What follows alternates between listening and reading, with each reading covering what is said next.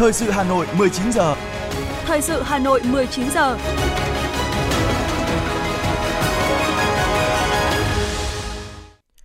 Kính chào quý vị và các bạn. Bây giờ là chương trình thời sự của Đài Phát thanh Truyền hình Hà Nội. Chương trình tối nay, Chủ nhật, ngày 3 tháng 12 có những nội dung chính sau đây. Thủ tướng Phạm Minh Chính kết thúc chuyến công tác dự COP28 và thăm chính thức Thổ Nhĩ Kỳ. Hội Cứu Trợ Trẻ Em Tàn tật Việt Nam đã hỗ trợ phẫu thuật mắt cho 3.000 lượt người mù. Hơn 2.000 tình nguyện viên tham gia Ngày hội Tình nguyện Quốc gia năm 2023. Hơn 2.800 thí sinh bước vào kỳ thi tuyển sinh đại học đầu tiên năm 2024. Hà Nội đảm bảo cân đối cung cầu hàng hóa dịp cuối năm 2023 và Tết Nguyên đán Giáp Thìn năm 2024. Phần tin thế giới có những sự kiện đáng chú ý. Nhật Bản, Hàn Quốc nối lại đối thoại kinh tế cấp cao sau gần 8 năm đình trệ. Gia tăng con số thương vong trong vụ nổ tại trường đại học bang Mindanao, Philippines. Sau đây là nội dung chi tiết. Thưa quý vị và các bạn, trưa nay, theo giờ địa phương, sau 5 ngày hoạt động liên tục hiệu quả, Thủ tướng Chính phủ Phạm Minh Chính và đoàn đại biểu cấp cao Việt Nam đã kết thúc tốt đẹp chuyến công tác, đạt ở mức cao tất cả các mục tiêu, nhiệm vụ đề ra khi tham gia Hội nghị Thượng đỉnh Hành động Khí hậu Thế giới trong khuôn khổ COP28, tiến hành một số hoạt động song phương tại các tiểu vương quốc Ả Rập Thống Nhất và thăm chính thức Thổ Nhĩ Kỳ, góp phần triển khai hiệu quả đường lối đối ngoại của Đại hội Đảng lần thứ 13. Hội nghị Thượng đỉnh Hành động Khí hậu Thế giới năm nay là hội nghị COP lớn nhất trong lịch sử, với sự tham dự của gần 140 nguyên thủ và Thủ tướng Chính phủ cùng khoảng 97.000 đại biểu đăng ký tham dự. Trong bối cảnh đó, chuyến công tác của Thủ tướng Phạm Minh Chính đạt được một số kết quả quan trọng. Chuyến công tác thể hiện được tầm vóc, vai trò, vị thế của đất nước sau hơn 35 năm đổi mới. Đoàn Việt Nam đã đề cao với bạn bè quốc tế về trách nhiệm và cam kết của mình trong tham gia xử lý một trong những thách thức toàn cầu lớn nhất hiện nay là biến đổi khí hậu. Đoàn Việt Nam cũng đã tham gia một số sáng kiến hợp tác đa phương mới nhằm mở ra một số cơ hội hợp tác mới về chuyển đổi năng lượng và tăng trưởng xanh.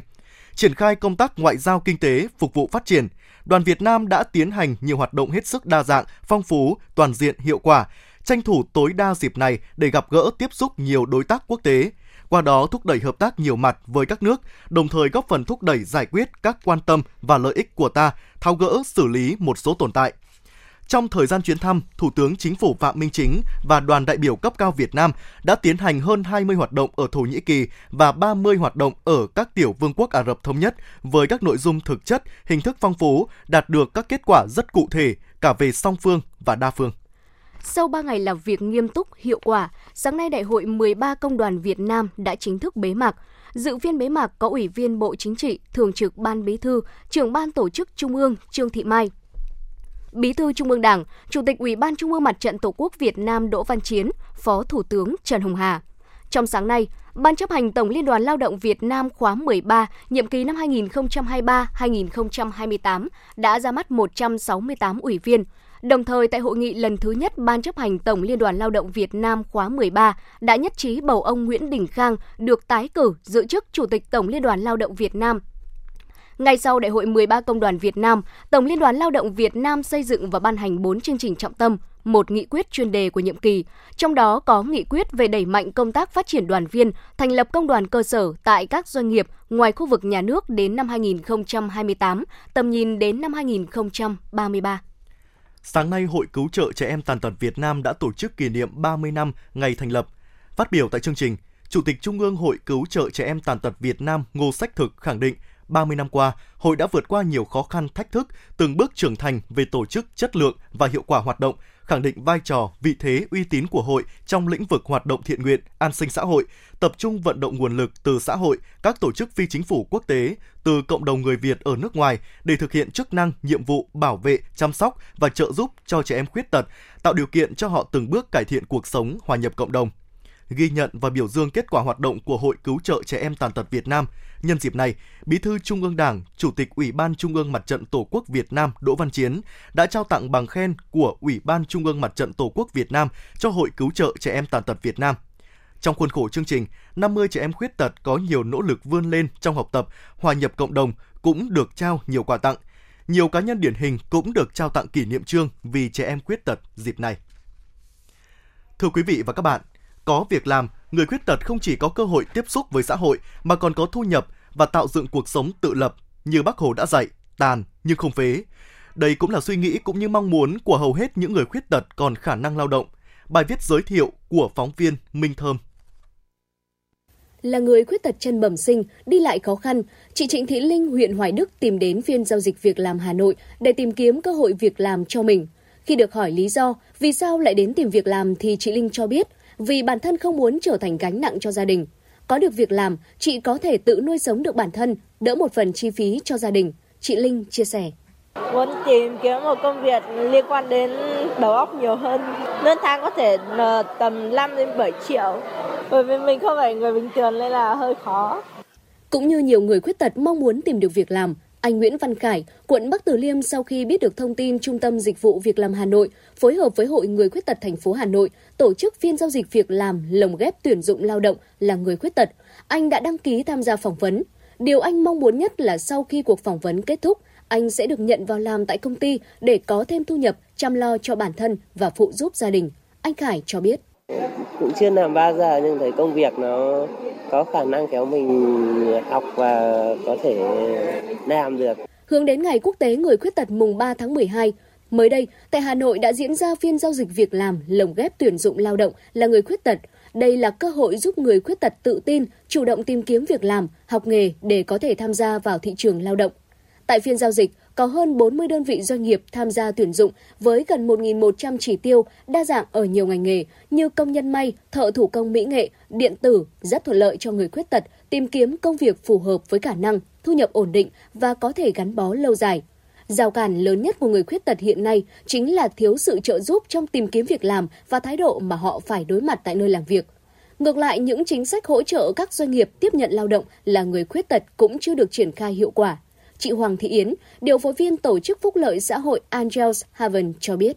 Việt Nam đã có những cái chính sách dành cho doanh nghiệp tuyển dụng lao động là người khuyết tật. Tuy nhiên là việc thực thi các cái chính sách này cần được đẩy mạnh hơn nữa để các doanh nghiệp nhận thấy rằng là việc họ tuyển dụng lao động là người khuyết tật luôn luôn được sự đồng hành của nhà nước. Thực tế, trong nhiều năm qua, Hội Người Khuyết tật thành phố Hà Nội đã luôn hợp tác và phối hợp cùng Trung tâm Dịch vụ Việc làm Hà Nội tổ chức phiên giao dịch việc làm lồng ghép tuyển dụng lao động là người khuyết tật. Những phiên giao dịch này đã mang lại nhiều cơ hội cho người khuyết tật có việc làm, tiếp cận những thông tin đầy đủ, chính xác, đáng tin cậy của các đơn vị tuyển dụng, hiểu biết về chính sách, pháp luật liên quan đến lĩnh vực việc làm của người khuyết tật. Từ đó giúp họ đạt được những ước mơ trong cuộc sống, có thu nhập kinh tế cho bản thân và gia đình. Ông Vũ Quang Thành, Phó Giám đốc Trung tâm Dịch vụ Việc làm Hà Nội cho biết. Từ nay đến cuối năm thì có thể thấy rằng các cái chỉ tiêu tuyển dụng của các doanh nghiệp đang có cái nhu cầu tuyển dụng và sử dụng lao động khuyết tật thì chúng tôi vẫn tiếp tục duy trì để người lao động người khuyết tật có thể ngoài cái phiên ngày hôm nay có thể vẫn tiếp tục được tiếp cận với các cái chỉ tiêu tuyển dụng đó. Hà Nội có khoảng 100.000 người khuyết tật, trong đó có hơn 30.000 người có khả năng lao động. Nhiều người trong số đó với bản tính cần cù, khéo léo, nghị lực vượt khó và khát khao được làm việc để khẳng định bản thân. Họ luôn mong muốn có được việc làm phù hợp, có thu nhập để tự chăm lo cho chính mình và đóng góp cho sự phát triển của xã hội. Chính vì vậy, tạo việc làm cho người khuyết tật chính là con đường bền vững giúp người khuyết tật thực sự hòa nhập cộng đồng. Có việc làm, người khuyết tật không chỉ có cơ hội tiếp xúc với xã hội mà còn có thu nhập, tạo dựng cuộc sống tự lập. Thưa quý vị và các bạn, với sự thiệt thòi về nhiều mặt, người khuyết tật gặp rất nhiều khó khăn trong cuộc sống, sinh hoạt, học tập so với người bình thường. Nhưng bằng nghị lực phi thường của mình, cộng với sự chung tay chăm lo của toàn xã hội, nhiều tấm gương người khuyết tật tại cộng đồng đã vượt qua nghịch cảnh và vươn lên trở thành công dân có ích, tạo sự lan tỏa mạnh mẽ. Không thể nghe nói, nhân viên khẽ cúi lưng, đưa tay trụm lên miệng rồi mở bung ra phía trước cảm ơn khi thử khách order tại quán. Đó là công việc mà các nhân viên đặc biệt đã làm thuần thục trong suốt thời gian làm tại quán cà phê Flaui. Khi có khách đến, nhân viên nhanh nhẹn đưa thực đơn được viết bằng ngôn ngữ ký hiệu, trên đó in hình các động tác tay để gọi món đồ uống. Flaui được vận hành hoạt động với bộ máy nhân viên gồm 6 bạn trẻ là người khuyết tật câm điếc bẩm sinh, nhân viên phục vụ và khách hàng giao tiếp với nhau chỉ bằng những ký hiệu. Mặc dù có những khó khăn nhất định khi giao tiếp, nhưng Flaui vẫn là điểm đến đặc biệt với nhiều bạn trẻ. Anh Ngô Quốc Hào, thành viên sáng lập quản lý cà phê Flaui, cho biết. Flaui được thành lập lên bởi 7 thành viên với 7 những cái niềm đam mê rất là khác nhau. Tuy vậy thì mọi người cùng muốn tạo một môi trường để các bạn câm điếc có thể được thoải mái sáng tạo và đóng góp cho cộng đồng một cách tự nhiên nhất. Về tương lai xa, chúng tôi rất muốn nhân rộng và lan tỏa cái mô hình này tới khắp Việt Nam, và từ đó là một nguồn cảm hứng cho những cái startup ở nước ngoài họ có thể nhân rộng hơn. Cũng giống như những người khuyết tật khác, ông Phạm Việt Hoài, một trong những nhà sáng lập kiêm chủ tịch hội đồng quản trị công ty Kim Việt, đồng thời cũng là người khuyết tật do nghị lực.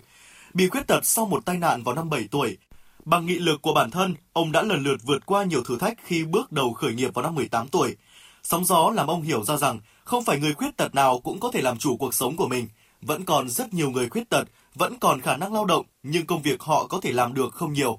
Do đó, năm 2013, cùng với những người bạn của mình, ông Phạm Việt Hoài đã thành lập công ty cổ phần Kim Việt. Mục tiêu hàng đầu của công ty là tạo việc làm cho người khuyết tật còn khả năng lao động. Thông qua đó, giúp họ cải thiện việc làm, nâng cao chất lượng cuộc sống. Ông Hoài cho biết. Bản thân tôi cũng là một người khuyết tật. Và khi mà tôi là người khuyết tật thì tôi rất thấu hiểu những người khuyết tật cần gì và họ mong muốn gì. Và cộng đồng người bình thường cũng nghĩ gì về những người khuyết tật. Đó là một trong những lý do mà tôi thành lập cho Kim Việt, để hy vọng rằng sẽ góp một phần nào đó để giảm cái gánh nặng cho gia đình các bạn khuyết tật cũng như xã hội. Hiện tại thì chúng tôi có 30 người khuyết tật đang làm việc, và các bạn ấy ngoài lương chúng tôi cũng có thuê nhà để cho các bạn ở tỉnh xa có chỗ ở. Quy định của nhà nước chúng tôi cũng có đóng bảo hiểm. Theo thống kê của Hội Người Khuyết Tật thành phố Hà Nội, hiện nay có hơn 30% người khuyết tật trên địa bàn thành phố còn khả năng lao động, đã có việc làm thu nhập ổn định. Trên phạm vi cả nước, số người lao động là người khuyết tật có việc làm cũng đạt khoảng 30%. Qua đó khẳng định, người khuyết tật là một bộ phận của lực lượng lao động xã hội có khả năng tham gia thị trường lao động.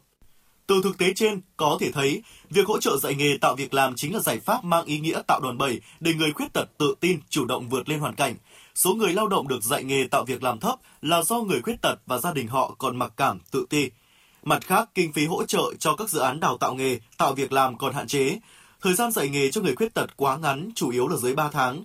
Nhiều nghề không còn phù hợp với thị trường lao động, khiến nhiều người khuyết tật không mặn mà với việc học nghề. Dưới góc độ là người lao động khuyết tật và cũng là người sử dụng lao động khuyết tật, ông Nguyễn Kim Khôi, giám đốc công ty trách nhiệm hữu hạn xã hội mùng 3 tháng 12, kiến nghị các cơ quan chức năng quan tâm mở rộng ngành nghề hỗ trợ đào tạo cho người khuyết tật, bổ sung chính sách trợ giúp việc làm cho người khuyết tật theo hướng linh hoạt phù hợp với đặc thù của từng dạng tật.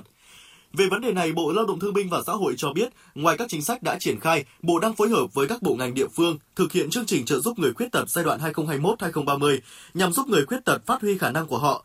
Theo đó, trung bình mỗi năm, cả nước phấn đấu hỗ trợ đào tạo nghề, tạo việc làm phù hợp cho khoảng 200.000 người khuyết tật. Ngoài ra, Bộ khuyến khích các đơn vị địa phương tăng cường tổ chức các phiên giao dịch việc làm chuyên đề dành cho người khuyết tật, giúp họ tiếp cận với thông tin đa dạng về thị trường lao động. Cùng với đó, toàn xã hội cần chung tay dỡ bỏ rào cản đối với người khuyết tật, và bản thân người khuyết tật cũng đang chủ động xóa bỏ mặc cảm, tự ti, vượt qua định kiến, kỳ thị, vẫn còn đâu đó trong cộng đồng để vươn lên hòa nhập.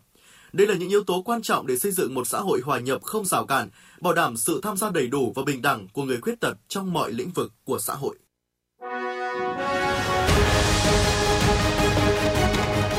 Thời sự Hà Nội, nhanh, chính xác, tương tác cao. Thời sự Hà Nội, nhanh, chính xác, tương tác cao.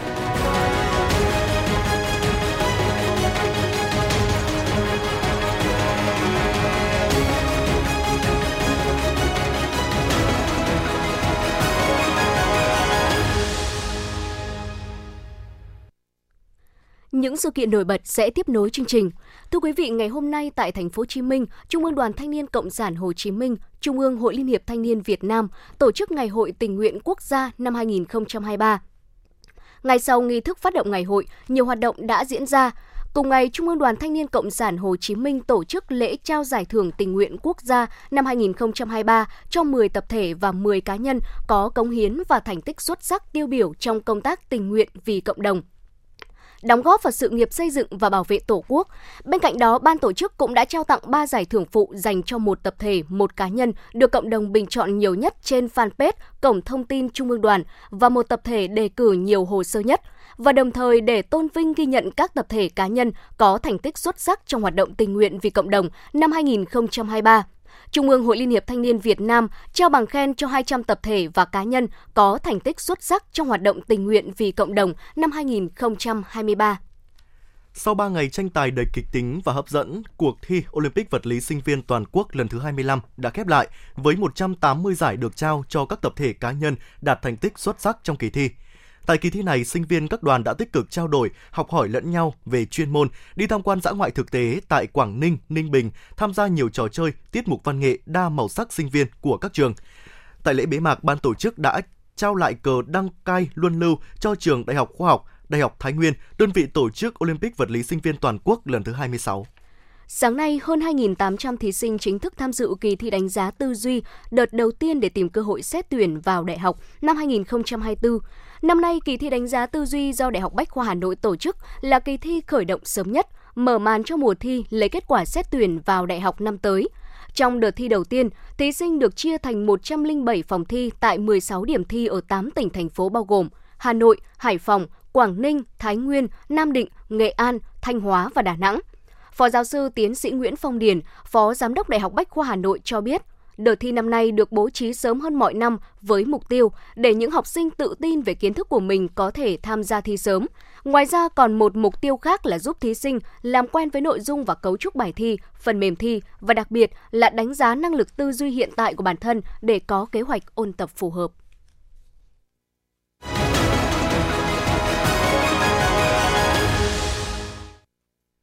Chương trình thời sự xin được tiếp tục với những thông tin kinh tế. Thưa quý vị và các bạn, nhằm bảo đảm cung ứng đủ nguồn hàng, bình ổn thị trường, đáp ứng nhu cầu phục vụ sản xuất và đời sống, Ủy ban Nhân dân thành phố Hà Nội vừa có công văn về bảo đảm cân đối cung cầu hàng hóa dịp cuối năm 2023 và Tết Nguyên đán Giáp Thìn 2024. Ủy ban Nhân dân thành phố Hà Nội yêu cầu Sở Công Thương Hà Nội theo dõi sát diễn biến cung cầu, giá cả các mặt hàng thiết yếu, mặt hàng có nhu cầu tiêu dùng cao trong dịp Tết để kịp thời báo cáo Ủy ban Nhân dân thành phố có biện pháp đảm bảo lượng hàng hóa, không để xảy ra tình trạng mất cân đối cung cầu, tăng giá đột biến. Thông tin từ Sở Công Thương Hà Nội cho thấy, để đáp ứng nhu cầu mua sắm của người dân trong dịp Tết Nguyên đán Giáp Thìn, ngành Công Thương Hà Nội đã lên phương án dự trữ lượng hàng hóa trị giá 40.900 tỷ đồng, tăng 10% so với Tết năm 2023, đồng thời sẽ phối hợp với các tỉnh nắm nguồn cung đối với những mặt hàng thiết yếu, tổ chức các hoạt động kết nối các doanh nghiệp phân phối và các nhà cung cấp thực phẩm tiêu dùng, tạo nguồn hàng bình ổn thị trường, phục vụ Tết.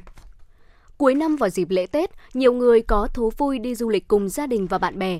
Năm nay kinh tế tiếp tục khó khăn nên nhiều hãng lữ hành đã hợp tác với ngân hàng hoặc các đơn vị cung cấp dịch vụ như lưu trú, vận chuyển, nhà hàng để có được các mức giá ưu đãi lớn, giúp giá tour giảm từ 10 đến 20% so với cùng kỳ năm ngoái. Cụ thể như tour đi Nhật Bản có mức giá chỉ từ 25 triệu đồng, có tuyến giảm tới 6 triệu đồng, hay tour đi Thái Lan chỉ từ 5 triệu rưỡi. Các tour đi Ai Cập, Ấn Độ, Dubai, Nam Phi, Úc có giá trọn gói từ 11,9 triệu đồng. Ngoài ra, nhiều đơn vị kinh doanh lữ hành còn có các đợt khuyến mãi lên tới 5 triệu một khách, dành cho đoàn khách đăng ký tour trước từ 3 đến 5 tháng, hoặc các gói ưu đãi dành riêng cho kiều bào, nhà giáo và quân nhân. Tại Việt Nam, chỉ có một đơn vị duy nhất trên cả nước được phép sản xuất pháo hoa phục vụ người dân là nhà máy Z121. Mỗi năm, nhà máy đều có sự thay đổi trong quy trình công nghệ để tạo ra những sản phẩm pháo hoa đẹp nhất. Nhờ đổi mới công nghệ, tăng năng suất lao động nên đến thời điểm hiện tại, nhà máy Z121 đã sản xuất được hơn 6 triệu dàn pháo hoa các loại, gấp đôi sản lượng so với năm ngoái. Các sản phẩm này hiện đã được phân phối tại hơn 400 cửa hàng bán pháo hoa trên toàn quốc với giá bán đúng giá niêm yết của nhà máy, sẵn sàng phục vụ người dân trong dịp Tết Nguyên đán sắp tới.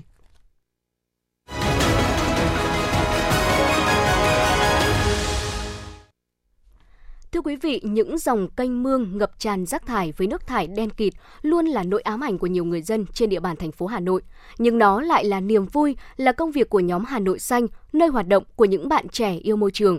Từ cuối năm 2022, một nhóm bạn trẻ của dự án Hà Nội Xanh tình nguyện tham gia làm sạch môi trường với công việc chính là làm sạch những dòng sông chết ở Hà Nội, quyết tâm góp sức trả lại vẻ đẹp trong xanh cho những con sông chảy qua thủ đô. Phản ánh của phóng viên Lan Hương. Với phương châm làm vì sức khỏe cộng đồng, làm vì môi trường xã hội, không cùng độ tuổi, không cùng ngành nghề hay địa vị xã hội, tất cả những thành viên tham gia Hà Nội Xanh đều chung một tình yêu với môi trường, mong muốn Hà Nội trở nên xanh, sạch hơn. Thành viên trong nhóm chủ yếu là các bạn trẻ học sinh, sinh viên. Ngoài ra còn có nhiều người đã đi làm và lập gia đình. Nhóm tổ chức 4 buổi mỗi tuần đi dọn rác tại những sông hồ, kênh mương trên địa bàn Hà Nội. Chỉ với những trang bị, dụng cụ như áo bảo hộ, bao tay, túi rác, rổ nhựa, Các bạn tình nguyện viên Hà Nội Xanh đã dọn sạch hàng trăm tấn rác thải trên các con sông hồ kênh mương, đặc biệt ô nhiễm tại Hà Nội.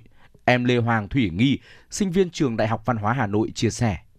Em mong muốn lan tỏa với các bạn trẻ một cái ý thức bảo vệ môi trường và giữ gìn vệ sinh cộng đồng. Thì cái ý chí và cái nghị lực của em chính là muốn góp sức vào chung tay để bảo vệ môi trường. Vì em cảm thấy em đi khắp nơi em thấy rất là bận nên là em cũng muốn góp một chút sức vào đấy. Tuy không nhiều nhưng mà cũng có thể là giúp cho môi trường ngày càng sạch hơn. Dưới sông là mùi hôi thối khó chịu đang bốc lên thì vẫn không có ai than thở một câu nào. Như thế đây là công việc đã quá đỗi quen thuộc với các bạn trẻ. Những tình nguyện viên vẫn nhanh tay cào, vớt rác thải vào dụng cụ để đưa rác vào bờ. Một buổi thu dọn rác, mỗi tình nguyện viên có từ 2 đến 3 giờ để đứng dưới lòng sông kéo rác và thu gom, hoặc sẽ chuyển rác từ bờ lên điểm tập kết và sau đó phối hợp cùng công ty môi trường chuyển rác đến nơi tập trung của thành phố. Là một người con đã sinh sống và làm việc tại Hà Nội được khoảng 7 đến 8 năm, anh Nguyễn Tiến Huy, người sáng lập nhóm Hà Nội Xanh, có thể ghi nhớ hết tên các con sông bị ô nhiễm trên địa bàn. Anh đã thành lập một nhóm thanh niên tình nguyện để hàng tuần đi dọn sạch rác trên các con kênh, con sông, nơi chưa được các cơ quan có thẩm quyền để ý tới. Ban đầu khi mới thành lập, nhóm chỉ có 3 thành viên. Tới hiện tại thì anh tự hào rằng nhóm đã có hơn 180 thành viên là các bạn trẻ ở nhiều lứa tuổi trên khắp thành phố Hà Nội. Nhóm đã thực hiện các buổi lao động ở các khu vực như Linh Đàm, Định Công, Hoàng Mai, sông Tô Lịch, sông Nhuệ, trả lại sự trong sạch vốn có cho những dòng sông. Anh Huy cho biết tất cả những việc làm này của nhóm chỉ là phần rất nhỏ trong việc giữ và bảo vệ môi trường của thủ đô hiện nay. Dự án này thì của mình thành lập ra thì đầu tiên là cái mục đích của dự án là mình muốn lan tỏa cái thông điệp này đến tất cả mọi người để cho mọi người có thể nhìn thấy những cái bạn tình nguyện viên rất là vất vả, nói chung là ngâm mình nhiều giờ dưới những cái dòng kênh dòng mương đấy để mọi người làm sao có thể ý thức hơn, chung tay bảo vệ môi trường, và mình cũng muốn truyền tải thông điệp đến các bạn trẻ, có nghĩa là xây dựng cho bạn ấy một cái nối sống cũng như là rất là lành mạnh, có nghĩa là không những là bản thân chúng ta phải sạch mà môi trường xung quanh chúng ta vẫn phải sạch. Với tiêu chí đi đến đâu, sạch đến đó, nhóm thường thực hiện dọn vệ sinh ở từng đoạn ngắn và luôn cố gắng đảm bảo không bỏ lại dù chỉ là một cái túi ni lông. Ví dụ như sông Nhuệ, sau khi khảo sát, nhóm đặt ra kế hoạch dự kiến là làm sạch trong khoảng 30 buổi để đảm bảo dọn sạch rác dưới lòng sông, lòng kênh. Hà Nội Xanh ưu tiên các dòng sông, dòng kênh đang bị ô nhiễm, rác thải tồn đọng từ lâu mà chưa được xử lý. Những dòng sông chết như sông Tô Lịch, sông Nhuệ, những nơi phải hứng chịu rác thải sinh hoạt của người dân sống tại khu vực đó. Nhìn những thanh niên trẻ nhiều ngày qua lội bùn, ngâm mình dưới sông vớt rác, người dân quanh khu vực này không tránh khỏi ái ngại. Nhưng đó lại là những hình ảnh vô cùng ấn tượng và có tác động lớn đến ý thức bảo vệ môi trường đối với mỗi người. Một số người dân ở khu vực sông Nhuệ, phường Kiến Hưng, thành phố Hà Nội chia sẻ. Tôi đi qua đây thì tình cờ thấy các cháu sinh viên tình nguyện dọn rác ở dưới bờ mương này. Thế mọi khi tôi đi thì tôi cảm thấy rất hôi thối mà mùi nồng nặc, tôi không có rất cảm thấy khó chịu. Nhưng mà hôm nay thì tôi thấy các cháu dọn dẹp thế này, tôi thấy rất cảm kích với cái tinh thần của các cháu. Tôi có gửi một cái thông điệp là mọi người dân đi qua đây thì có ý thức hơn để bảo vệ môi trường xanh sạch đẹp. Ở đây thì rất là ô nhiễm môi trường, mùi thì rất là thối, có những lúc nó thổi vào trong nhà mà rất khó chịu. Tôi thì rất cảm phục là các cháu là thấy cái nước nó bẩn đen như thế này mà các cháu lội xuống để các cháu vớt lên những túi rác to để mang đi, như thế là cảm thấy là các cháu là những thanh niên rất là có ích cho Tổ quốc. Đâu cần thanh niên có, đâu khó có thanh niên. Hình ảnh màu áo xanh tình nguyện nổi bật dưới lòng sông đen kịt, xung quanh dày đặc rác thải chắc chắn sẽ có tác động rất lớn trong việc thay đổi ý thức của người dân để việc làm không đơn giản này có tác động thực sự đến cộng đồng chung tay bảo vệ môi trường. Hà Nội Xanh, môi trường sạch. Yeah!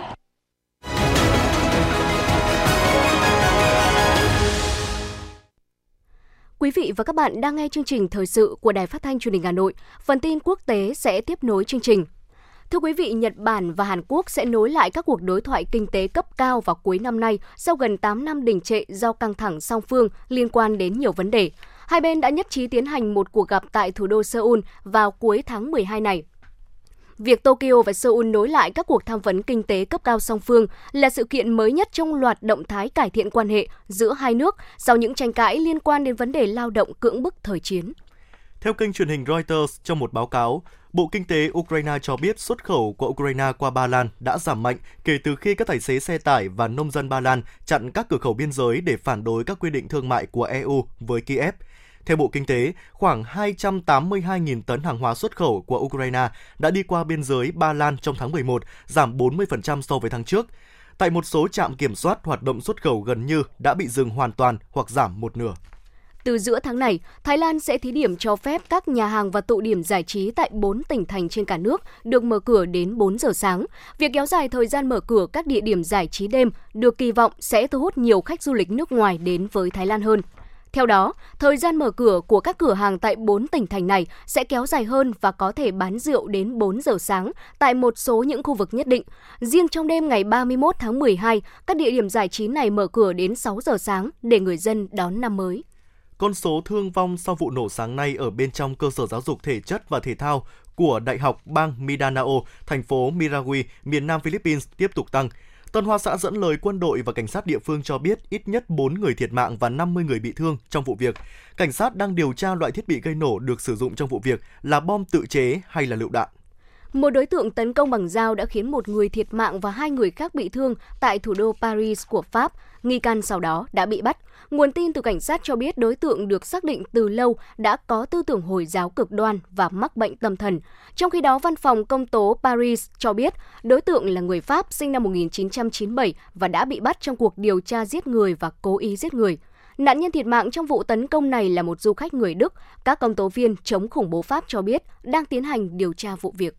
Trung Quốc, Đan Mạch, Pháp và Hà Lan gần đây đều ghi nhận gia tăng ca bệnh viêm phổi ở trẻ em liên quan đến vi khuẩn có tên gọi là Mycoplasma. Số ca nhiễm tăng đột biến cũng đã xuất hiện ở một số quận thuộc bang Ohio của Mỹ. Mặc dù chưa có dấu hiệu nào cho thấy số ca nhiễm vi khuẩn Mycoplasma gia tăng trên diện rộng hoặc rõ rệt ở những nơi khác ở Mỹ, nhưng vi khuẩn này có xu hướng gây ra các đợt bùng phát bệnh viêm phổi cứ sau chu kỳ 1 đến 3 năm. Tàu quỹ đạo Odyssey của NASA vừa ghi lại một hình ảnh độc đáo ở đường chân trời trên sao Hỏa. Hình ảnh này cho thấy bề mặt lồi lõm của sao Hỏa cũng như một lớp khí quyển mỏng của hành tinh phía trên đường chân trời.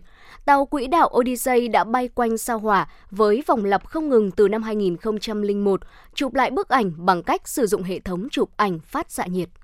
Các nhà khoa học tại Mỹ mới đây đã tạo ra những robot sinh học cực nhỏ được gọi là Ant Robot từ tế bào khí quản của con người. Nhìn dưới kính hiển vi thì những sinh vật đang di chuyển kia rất giống với những tế bào con người thông thường. Tuy nhiên, đây chính là các robot sinh học siêu nhỏ có tên là Ant Robot mới được các nhà khoa học Mỹ chế tạo.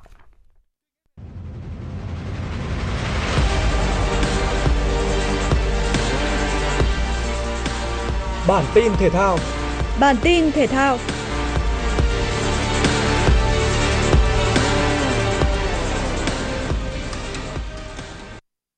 Câu lạc bộ Arsenal đang thể hiện sự thăng hoa với phong độ ấn tượng ở mùa giải Ngoại hạng Anh năm nay. Tại vòng 14, pháo thủ tiếp đón đội khách Wolverhampton trên sân nhà. Chỉ sau 6 phút bóng lăn, Bukayo Saka đã ghi bàn mở tỷ số cho đội chủ sân Emirates.